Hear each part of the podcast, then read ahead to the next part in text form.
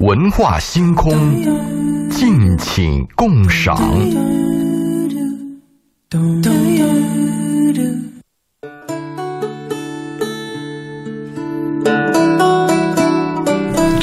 好，周老爷，这个我们还没打招呼呢，您的事儿先出来了。啊，这个 对，周嗓子都嗯，周五的晚上啊，每周五晚上周老爷都会出现。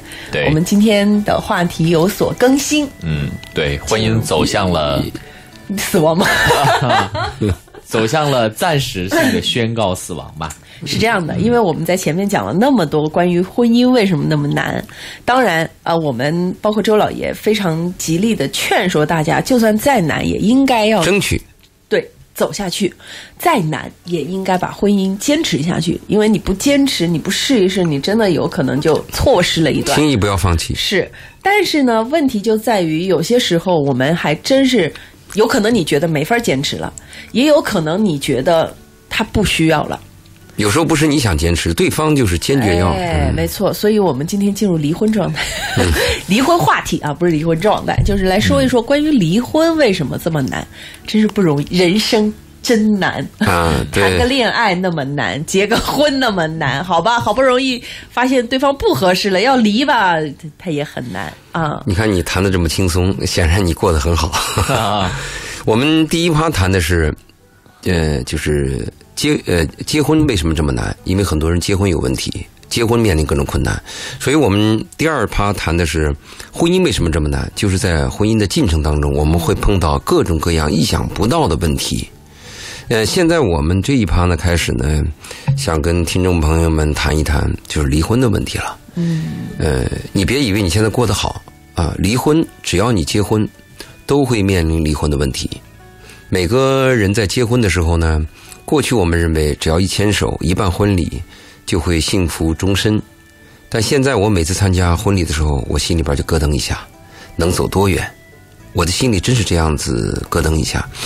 呃，他做过一个调查，数据调查，一九七九年离婚率是百分之四，注意啊，百分之四，它意味着什么呢？意味着它的成功率是接近百分之百。当时的结婚呢，成本也很低，两个月的工资，发发点三大件嘛，缝纫机、单车和什么来着？啊，那那对，也有三大件还是几大件到后来，但是它的成本还是低的。很多人是两张床并到一起，亲戚朋友送一点锅碗瓢盆就结了这个婚，而且这个低成本的婚姻呢，能维持几十年。嗯，但是现在呢，你们会发现它变了，两代人两家人举债，可能要买房子，要买车，还要借贷，那有时候婚姻才不到两年三年，这个成本就全部就垮了，就赔进去了。也就是说，有人现在这样说：说我们现在呢，就等于租了个临时的老婆，女人就说我临时租了个家，就付出这么大的代价。呃，有统计，二零幺三年，注意啊，二零幺三年，北上广前的那是对，我是先说五年前的，现在先不说，现在更可怕。北上广城市的离婚率是三十到三十九，二三线城市的离婚率是百分之二十到百分之三十。注意，在这个统计数据里，八零后的离婚率高达百分之五十七。嗯，现在到了二零幺八年，老年人离婚也步入到这个行列来了，就老人离婚现在也非常的疯狂。还是八零后吧？我觉得八零后都快进入老年状态了那那那那五零后、七零后就更惨了。啊！您说的还是五零后、六零后呀？不不不，我说的就是八零后的离婚率是最高的，在二零幺三年统计，它就是百分之五十七了。那现在我们大部分统计的是一婚的离婚率应该在百分之四十到百分之六十，二婚的离婚率大概在百分之五十到百分之七十，也就是说二婚的离婚率更高。就反正我第一次也离了，体验过了，怕啥？离就离。而且第二次呢，他的婚姻时间更短。在离婚的这个过程当中呢，我们要聊一聊，因为每个人你现在过得很好，不等于你不会碰到这样的事儿。嗯，啊，如果你现在过得好的人呢，也体验一下吧。有的时候在吵架争吵的时候，也会提到离婚，而且有些女人，她就拿离婚做要挟，或者有些男人也会谈到离婚的问题。嗯，离婚嘛我们的离，哎，我想问一下，我们的离婚率真的有这么高吗？这就意味着两对家庭就有一对家庭是离婚的。对，八零后，现在吗？现在现在差不多也是这个数字比较高。呃，你可以，我去年的春节去了一趟嗯民政局，当时呢当天啊，当天的情况是离婚率远高于结婚率。嗯，比如说你当天结婚的可能有一百个，他这离婚率可能有一百一十个。嗯他那个民政局还比较人性化，每个离婚的人你去的时候呢，他就出来一个中年人，一看你是办离婚的呢，他就会主动的告诉你，哎，年轻人，咱们能不能聊聊啊？也许聊一聊会改变你们的现状啊。其实他这个做法很好，他在拯救。呃，因为我们也发现，他离婚的人有三分之一的人啊，应该是后悔的。冲动性离婚，真的后悔的，他是误解的，他里边有误解的。那么有三分之一的人可能是模棱两可吧，有一方是觉得应该离，有一方觉得还是应该坚守一下。真正离婚感到很高兴的，感到正中下怀的，要么就是单方面，双方都觉得离婚正中下怀，我偷着乐的很少。所以他那个民政局这样的做法比较人性化，我倒比较支持。在两三年前的时候，我们也出台了一些，嗯、要什么要延迟办号，啊，有各种拯救的方法。对啊，还有一个观察期什么的。对，这个做法我非常支持，因为人有时候是冲动型的嘛，那个情感一上来，爱是没有边际的嘛，情感一上来，恨也是没有边际的嘛，它就会出现一些我们做完了以后感到后悔的事儿。你说我们想一想，有有多少情感的事儿，我们试过之后再回忆当初，认为它是百分之百的，就如我所愿呢？我们多多少少都觉得有一些，嗯，是不是应该那样更好一些？嗯，呃，你像这个，如果再往上个世纪走的话，你要离婚的话，那很难的。街道大街道的那个大妈要给你做工作，单位要开证明，一系列的手段阻挠你，你自己也有压力，社会也有压力，社会环境和舆论对你也有监监督嘛。离婚是可耻的一件事情嘛，就非常丢人的一件事情嘛。现在是很正常了。你这个十几年前我们问候就有什么跳了没有，发了没有，离了没有？跳就问跳槽了没有吗？发就问发财了没有吗？离就问离婚了没有了吗？已经习以为常了嘛，人脸皮已经厚了嘛，也可以互相理解了。你离我离，大家都离，这个全世界就太平了，是吧？单亲妈妈现在也有很大的队伍，就是我的孩子单亲，你也单亲，单亲咋了？单亲我愿意，这种这种口号现在越来越多嘛。嗯。但是在离婚的调查当中，我们发现啊，其实两个人离婚，你你不管他吵得再厉害，你你不管他当时有多么愤恨对方，每个人在结婚的时候，大部分人还是希望一见钟情，白头到老。即使没有一见钟情，但是下了决心结婚的人，多数人还是希望能过下去的。到离婚的时候，你去做再再做一个调查，真正让你难以取舍的、难忘的还是那个情。这个人呢，人是一个有感情的动物。你每个人，你养一只猫，养一只狗，你就看这个猫长大，看这个狗变大，你就会产生感情。何止一个人呢？对吧？你毕竟爱过对方，你毕竟抚摸过对方，拥抱过对方，和对方同居过，有过那种决心跟对方过一辈子那种决心。你终于谈到离婚了，哎呦，那个心里是很痛的。而且这个离婚还不是一次谈就能离婚，从我们的经验来看，是第一次谈，嗯，不干了，我要离了。过了几天，过了几天想想，哎呀，不行，又回去了。然后再谈，有一天又离婚，终于有一天离了。他会反复很多好几次，一般在剧烈争吵的时候，这种离婚比较少。最后真正离婚的时候啊，有一方一定是老谋深算。就跟我们结婚的时候，他一定也是老谋深算的。结婚那那一刹那，他不是爱情，不是一冲动，就是我爱你一万年，不是的。结婚一定是经过盘算的，要做调查的。对方挣多少钱，家里有没房，家里有没有遗传病，啊，我跟他会有多大的利弊，我身边还有没有比他合适的人？婚姻就是这么个关系嘛。好，我们今天跟周老爷进入一个新的话题，关于离婚为什么这么难哈？也欢迎收音机前的听众朋友，呃，和我们在节目当中来进行交流互动。对，第一种方式呢，您可以在我们的整个节目时间段拨打我们的直播间电话八八三幺零八九八八八三幺零八九八。如果您有这个个人感情和个人婚姻方面的一些问题和困扰，欢迎您通过我们的热线八八三幺零八九八来进行直接的咨询。那您也可以通过我们的微信公众号“文化很有料”，文化很有料，材料的料，料理的料。您在关注了“文化很有料”之后呢，直接把您的问题通过文字发送给我们。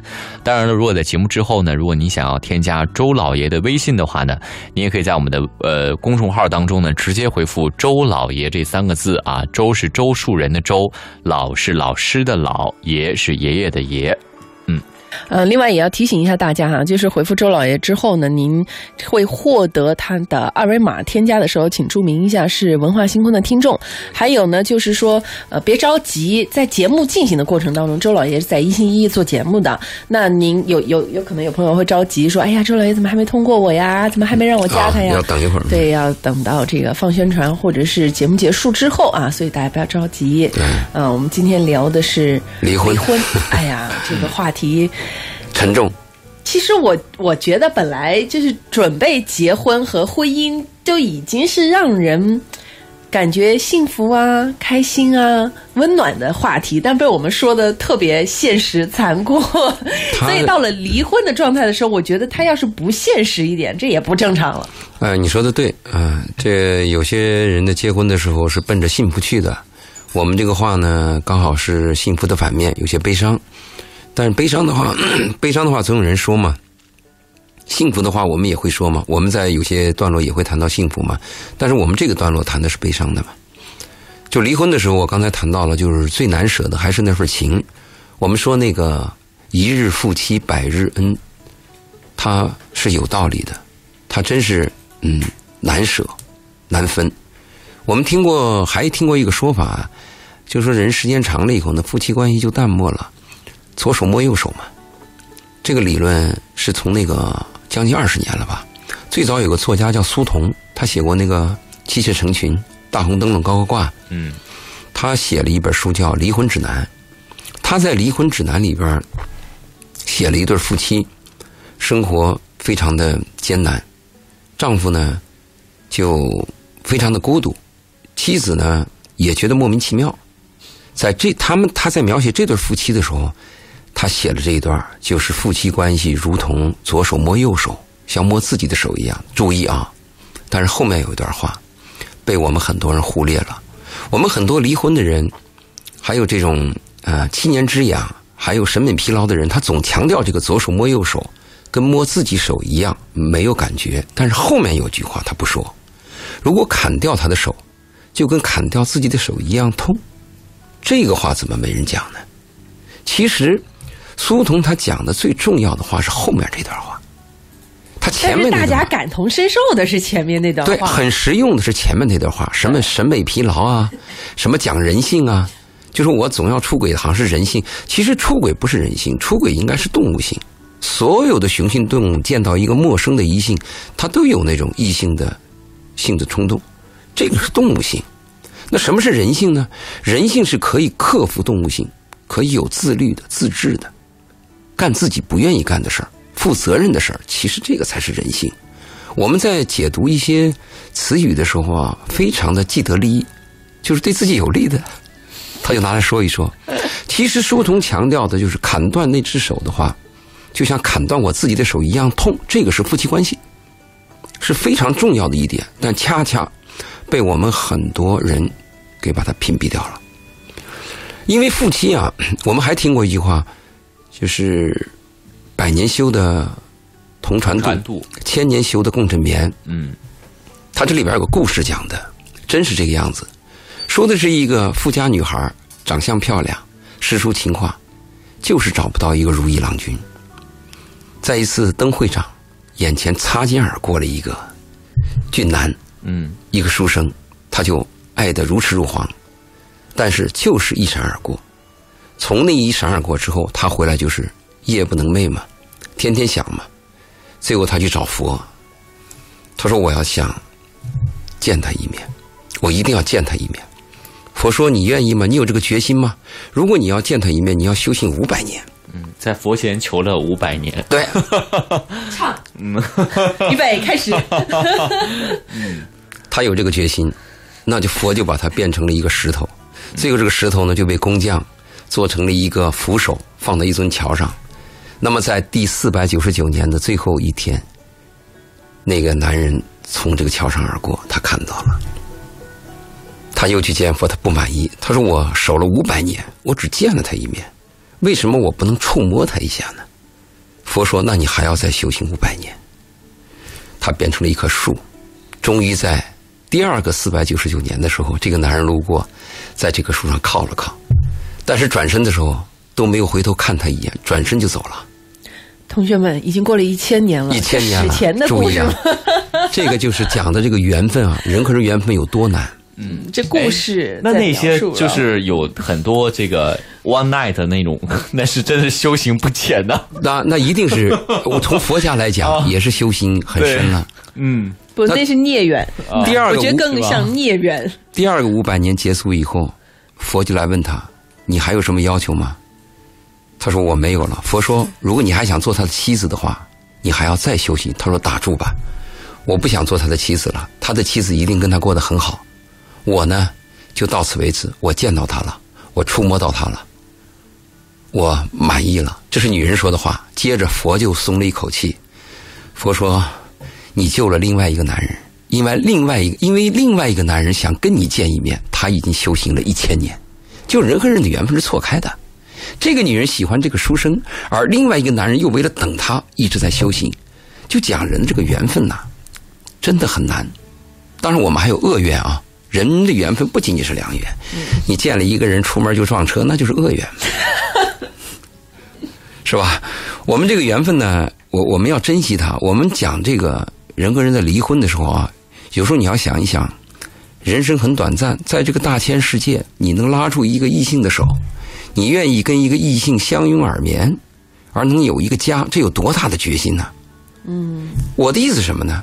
如果你要摧毁这个旧世界的话，不是不可以，但是一定要三思。这个离婚以后，一旦离了，这个情再回去是很难的，因为离婚是最伤人的一件事儿。比如你一直爱着一个女人，这个女人有有一天她给你提出来，她对你有意见，她谩，她甚至有点谩骂都不要紧。如果女女人有一天就提出来，我跟你离婚了，而这个男人呢，心里边还想呵护她，还爱着她，那伤害太大了。翻过来对女人也一样。如果一个女人任劳任怨、操持家务、一心一意的守着这个家，男人有一天突然发出了最后通牒，说我要出去了啊，我可以净身出户，我把东西、钱都留给你。他以为这样能有点补偿吗？对女人的伤害也是巨大的。我曾经给我一个朋友有过建议，因为他 他提出他想这个离婚，他爱上了另外一个女人。我就问我说：“你的妻子对你有没有什么伤害？”他说没有。我说：“那你的妻子，嗯，有没有做错什么？也没有。他，但他就说他喜欢那个新的女人，年轻，对他有吸引力。那我给他建议，我说这样的，我说你这个离婚的念头在你们脑子里有多长时间了？他说不长不短，有一年。他说我就是希望我的老婆和我的孩子过得好，但是我就希望。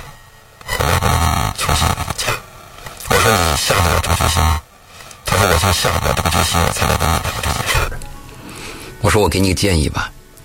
我说如果你要决定第二天跟他谈的话，你的妻子和你的孩子睡着了以后，你就这样看着他们，看十分钟。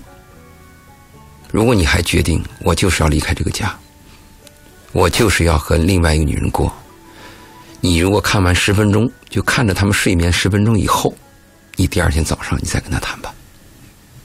最后，我这个朋友 看着他的妻子入睡的十分钟以后，他自己潸然泪下，嗯，他下不了这个决心。最后，他就说他的妻子一忍再忍，叫他最后于心不忍。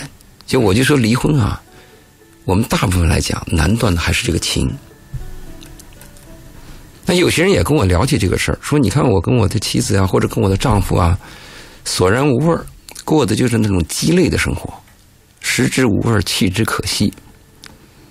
啊，那我就问他，我说新来一个人能代替你们俩的历史吗？这个话很重要。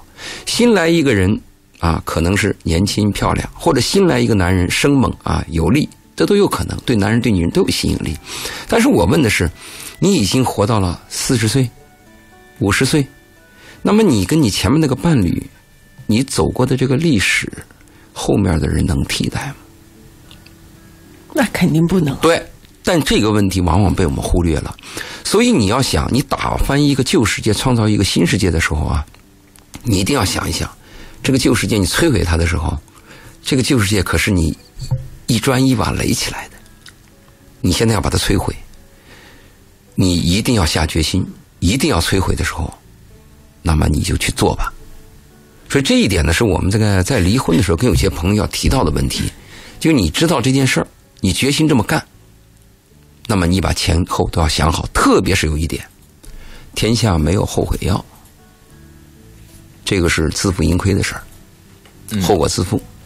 我觉得这个，呃，周老爷可能是先定了一个调儿哈，就是对于这个离婚的态度，周老爷其实还是定调，就是说三思而后行。当然了，其实任何事情都三思而后行，然后呢，也确实是谈了一下自己的可能立场观点，就是让大家还是能不要离，还是尽量不要离啊！嗯而且离婚的时候，更多的还是要去想一想过去的感情啊，想一想自己的啊付，出啊能不能这个这个割舍这个家庭啊的，？这是，定调哈。但其实每一对想离婚的夫妻都有一万个理由要离婚，而且呢，还真不是说单方面的想离婚。其实好多家庭是夫妻双方都想离婚，是有的。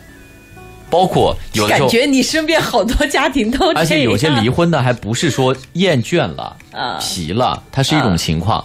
像刚才谈的就是爱情呼叫转移那个情况，就是徐峥演那个角色，他确实就是厌倦了。嗯，他觉得他跟妻子在一块儿，每天都是重复，每天都是他觉得他妻子永远都是那个什么炸酱面，永远都是那玩意玩意儿，他疲了，这是一种情况。嗯，第二种情况，我的前半生什么情况？就是男的一直在进步，女的一直在原地。而且这个女的呢，就是越来越来越来越不懂得体贴丈夫，然后呢，这个时候趁虚而入，第三个人进来了，双方之间的啊，距离越越来越远，而且就是双方呃，可能女方还意识不到，她这个在家庭她的角色已经不不太准确了，没有做好一个妻子的角色。成怨妇了。啊，这个时候呢，这个又来了一个第三个人，对吧？又体贴又爱她，那男方确实感觉到了巨大的差异。这种离婚也有，还有夫妻双方觉得真是不合适，当时我们就不应该在一起，我们在一起就是错误的，大吵，天天吵架，没完没了的吵架。这也是一种情况。其实每一对夫妻离婚，可能都有各自不同的原因呃。离我们说过离婚呢，如果要离婚离婚的话，它有一千种一万种理由。嗯如果要不离，只有一个，就是不离不弃，熬下去。嗯，如果要说讲理由，任何事情一定是有理由的。嗯但如果说我们能坚守婚姻，那只有一条：认命，有信仰，嗯坚守下去。我会出一个命题：离婚是不是能使你幸福？就这个话题啊，在全世界不同的研究机构都有讨论。就离婚了以后是不是能使你幸福？嗯，做过这种的，做过这样的调查，在几百几百对啊，或者是是上千对的夫妻当中做调查。那么有两种情况，一种就是我非常艰苦，我一定要离；还有一种是我非常艰苦，我要忍着过。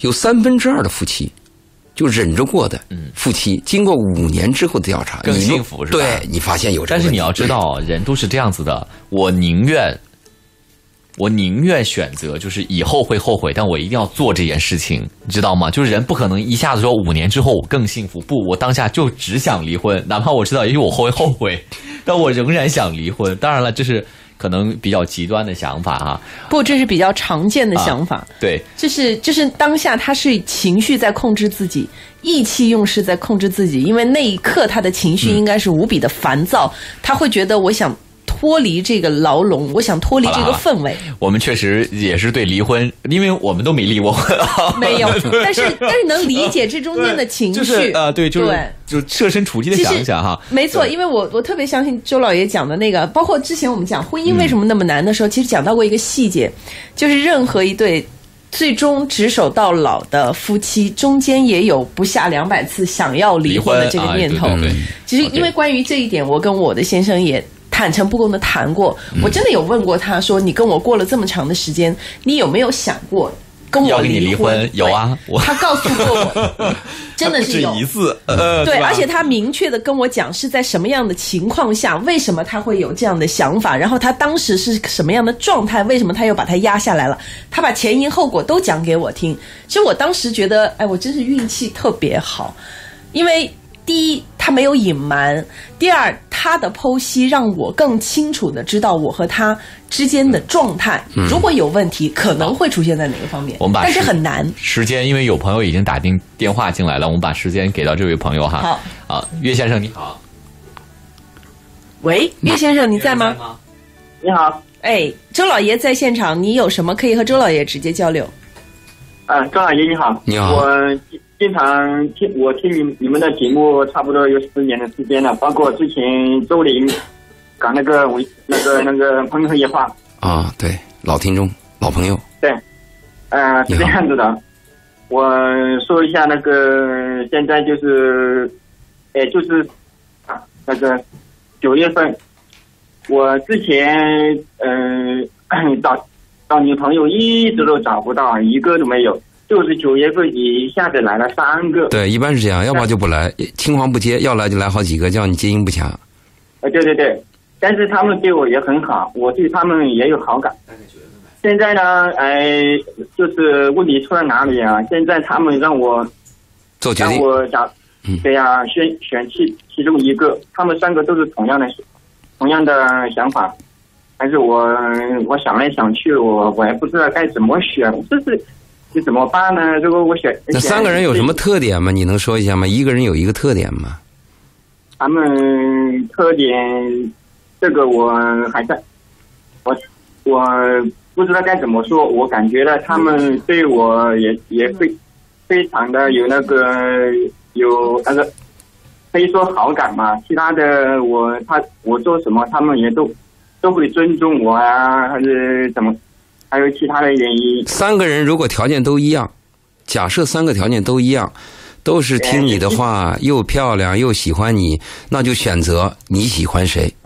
反正长得也就是也可也不也不是说很漂亮，也就是一基本上一般般的，我只能这么说了。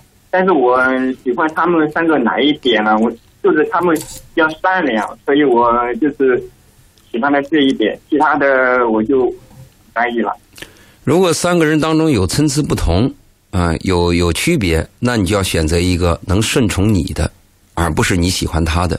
因为找老婆啊，找老婆一定要找那种能解决问题、能跟着你转的人，这一点很重要。因为所有男人都是大男人，哪怕你是一个乞丐，在男人的雄性动物里，他的本性啊，就是他要找一个我的女人。我刚才讲了，第一条给你讲了，第二条给你讲了。那你选择的是老婆，而不是情人，也不是女朋友。因为你问我的话，就是三个人当中你要定一个老婆。那老婆具备什么标准呢？一定要以柔克刚，她有这种能力。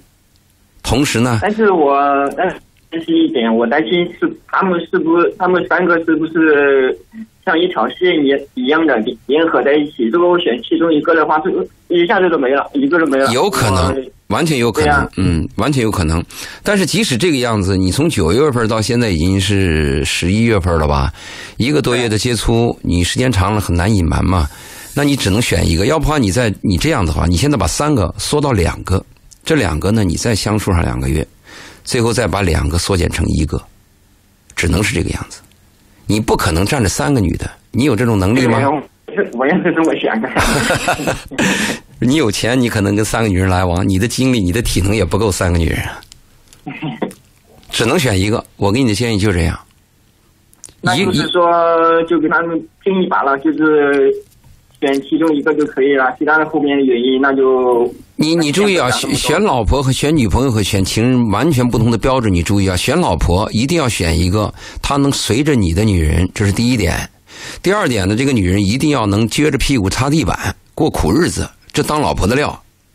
第三点呢，她能化解问题和解决问题。化解问题、解决问题是女人在家庭当中非常重要的一个环节，因为人和人在一起就会有矛盾。你注意一下这个问题，我当时也跟他们说了，我说你们愿意跟我在一起可以，但是我没钱，你们好家伙啊你们愿意吃，这个苦吗？他们三三个人愿意，三个人都知道，彼此都知道了是吧？他们三个彼此知道吗？就是你有三个女人。知道啊。哎呦，你真伟大，好家伙！好，你们马马上到那个什么叫什么双？双十一，双十一了，你不双十一是来啊晒 晒幸福了？对，岳先生，我严重怀疑你的动机。好，那个这个问题其实也无解了。你已经就按跟他说了照这个说周老爷的看能不能说法听懂啊从三变二再变一吧啊，我们这个也要先进广告了啊。然后那个大家如果有其他方面的关于感情或者是婚姻方面的问题呢，都欢迎通过我们的两种方式来进行这个互动啊。第一种是我们的直播电话八八三幺零八九八八八三幺零八九八。第二个方面呢，您可以通过我们的微信公众平台“文化很有料”来直接发送您的文字信息。然后，如果在节目之后您需要添加周老爷的微信的话呢，您可以在我们的文呃公众号“文化很有料”当中呢回复“周老爷”这三个字啊，周树人的周，老师的老和爷爷的爷。幸福是什么？幸福是恋。我们剩下的时间不多了，这个今天前半截时间有点拖的时间久了，嗯、接了大家电话聊了聊这个离婚这事儿啊。我们从今天的节目开始，往后有好几个周五都请周老爷来聊聊离婚为什么这么难。对，但是今天我们主要是跟大家讲，还是不要离婚吧。能坚守，当然我们是坚守啊。对对，嗯，因为我们我们有一个理论，我们有些人会认为我这个婚姻有问题，我就把它离了，好像我就解决了问题。但结果你会发现，离婚以后问题更多，而且那些做过实验调查、做过科学研究的人发现，就离了婚的人，有百分之八十以上的人，他们还觉得后悔，而且他们会发现，那些不离婚的人，就是坚守不离婚，虽然过得很艰难的人，经过几年以后，他们有百分之八十的人会过得好，而且没有一个理论能够证明离婚肯定比不离婚好。就咱们都过得难受，就咱们假设前提都过得难受，但是你离了婚，未必比我这种过着难受的婚姻要好。但是周老爷，我我其实想，因为今天我们讲的是离婚为什么那么难嘛，对我想就离婚的这个点来，请您跟我们点一下，在什么样的情况下还是建议离婚的？啊比如说，我想的是，第一个就是家暴。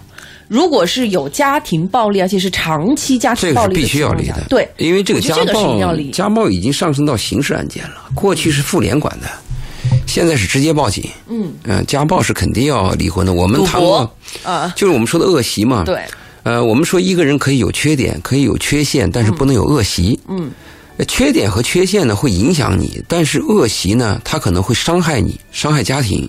另外，恶习是改不了的，恶习是根本改不了的，恶习会泛滥的。所以我们一旦发现对方有恶习，你注意，当然这个恶习借问以后再发现啊，有一点儿窘迫了吧？应该在婚前就要注意嘛。但是婚前可能人多少都有一些隐瞒，啊、对，但是恶习你要发现要果断一点。呃，有些人说我这次打了你，我下次会改变；我这次酗了酒，下次我一定会停止；我这次骗了人，我下次一定改邪归正，立地成佛。有些人可以改，但是他的几率很小。我们为什么把它叫恶习呢？就是他知道自己有问题，但是他难以自制，而且会伤害你。有恶习是肯定要离开的，这个毫不犹豫的。但是离婚有一个问题啊，我们做过调查，这个家庭出现问题以后，如果我坚守婚姻，我想，哎呀，虽然有困难，但这个家总得往下过。你注意啊，你的思绪和你的心心绪状态是这种状态，还有一种状态是这个家不行，我要离。只要你的思绪是第二种状态，我决定要离，你的情绪会崩溃。从此以后，你解决问题、看待问题，包括看待对方，都是一种要离的状态。这个情绪很糟糕。也就是说，你决心往前走，还是还是放弃往后退，这种情绪会决定你处理不同的问题啊，处理相同的问题会有不同的方法，这个很糟糕。并不说我决定离婚以后，我心情就平复了，不是这样。一旦决婚决定离婚以后啊，情绪是很糟糕的，这个是有科学数据的，这也有心理学的支持的。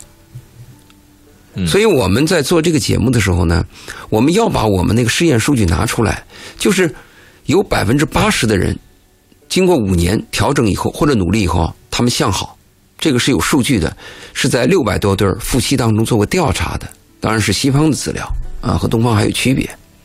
你离婚以后，并不是你的问题少了，你会碰到的呃问题呢可能会很多，什么这个离婚的财产问题啊，孩子的赡养费的问题啊，法院的问题啊，健康的问题啊，医保的问题啊，呃，还有探视的问题啊，包括你还要再成家的问题啊，都会出现，会很麻很很麻烦，比我们想象的要麻烦得多。不是我们想那么解决那么简单。我因为过得难受啊，我干脆就嗯把这个婚姻就解体吧。解体以后呢，我可能会呃过得更好一些。其实正相反，所以这是我跟那种没有离过婚的人给的建议。就离婚为什么这么难？它客观上有难度，你情绪上有难度，你还有羁绊。当然，我们说，如果你俩新婚啊，还不到一年，也没孩子，就发现重大事件，就像刚才贝贝讲的，恶习、有隐瞒、有欺骗，那我的建议立刻离婚，毫不犹豫，而且是没有协议的可能，因为协议谈不通嘛，直接法院起诉，嗯，这个是必须的。哎，这个没有孩子，他可以干净一点，少一些牵绊。少的多了，因为孩子他是那个，他是家里的最弱势的弱势群体嘛。你离婚的时候，第一是会伤孩子嘛，就是我们说那个砍断骨头连着筋，那个筋什么筋？那筋不是你俩的情，那个筋就是孩子。嗯，所以那个周老爷呢，你是觉得呃，如果我们撇除掉离婚啊，我们比如正常的情侣谈恋爱，分手，你是觉得无所谓的？分手你分错也很痛苦的啊你一生当中你回忆吧，一定有一个人是你分手以后最难忘的，而那个人恰恰是你当时最不在意的，完全有可能。嗯所以，那我再回到我们的离婚，您是建议大家们呢不要离婚的。我剖析一下啊，不是不要离婚，注意啊就，尽量不要离婚注意不是不是，坚守和不要离婚是两个概念。是吧？哎坚守婚姻呢，第一个成本太高坚守婚姻是到时候该离他自然离，啊，而放弃是另外一个概念。这个话看你怎么理解。我说坚守婚姻和不要离婚是两个回事儿。我说的坚婚姻一般是讲那种正常的夫妻。嗯那么你对价值观冲突，还有刚才贝贝讲的那个重大伤害，还有刻意隐瞒，嗯那家暴，那这个问题是必须要离婚的了。那我都支持的，赶快离，越快越好。嗯但你怎么确认呢？你怎么确认他是家暴呢？也许这个男人心里边对你是唯一，他就他就没有没有个出处，他的感情没有出处，动手就是他的家暴。他的性也没有出处，他的所有都没，他把全部的希望和情感都寄托在你一个女人身上，他有时候他的表现形式就非常极端。那不行，那这个极端也会对女人造成明白明白明白明白是有这个问题，对，但是这个极端的男人，有时候你再翻过来仔细进入他的世界以后啊，你会无限的同情他，真的会无限同情他。最近有部电影叫《监护风云》，我建议大家去看看。你看看那里边那个男人，我就深深的同情他。嗯可怜之人必有可恨之处。哎，你说的也对，好，时间关系呢，我们必须要结束今天的节目了啊！如果在节目之后您需要联系到周老爷的话呢，可以在我们的微信当中搜索“文化很有料”这个公众号，然后呢回复“周老爷”这三个字，就会弹出他的微信了。嗯，下周五再见。新闻快报由中。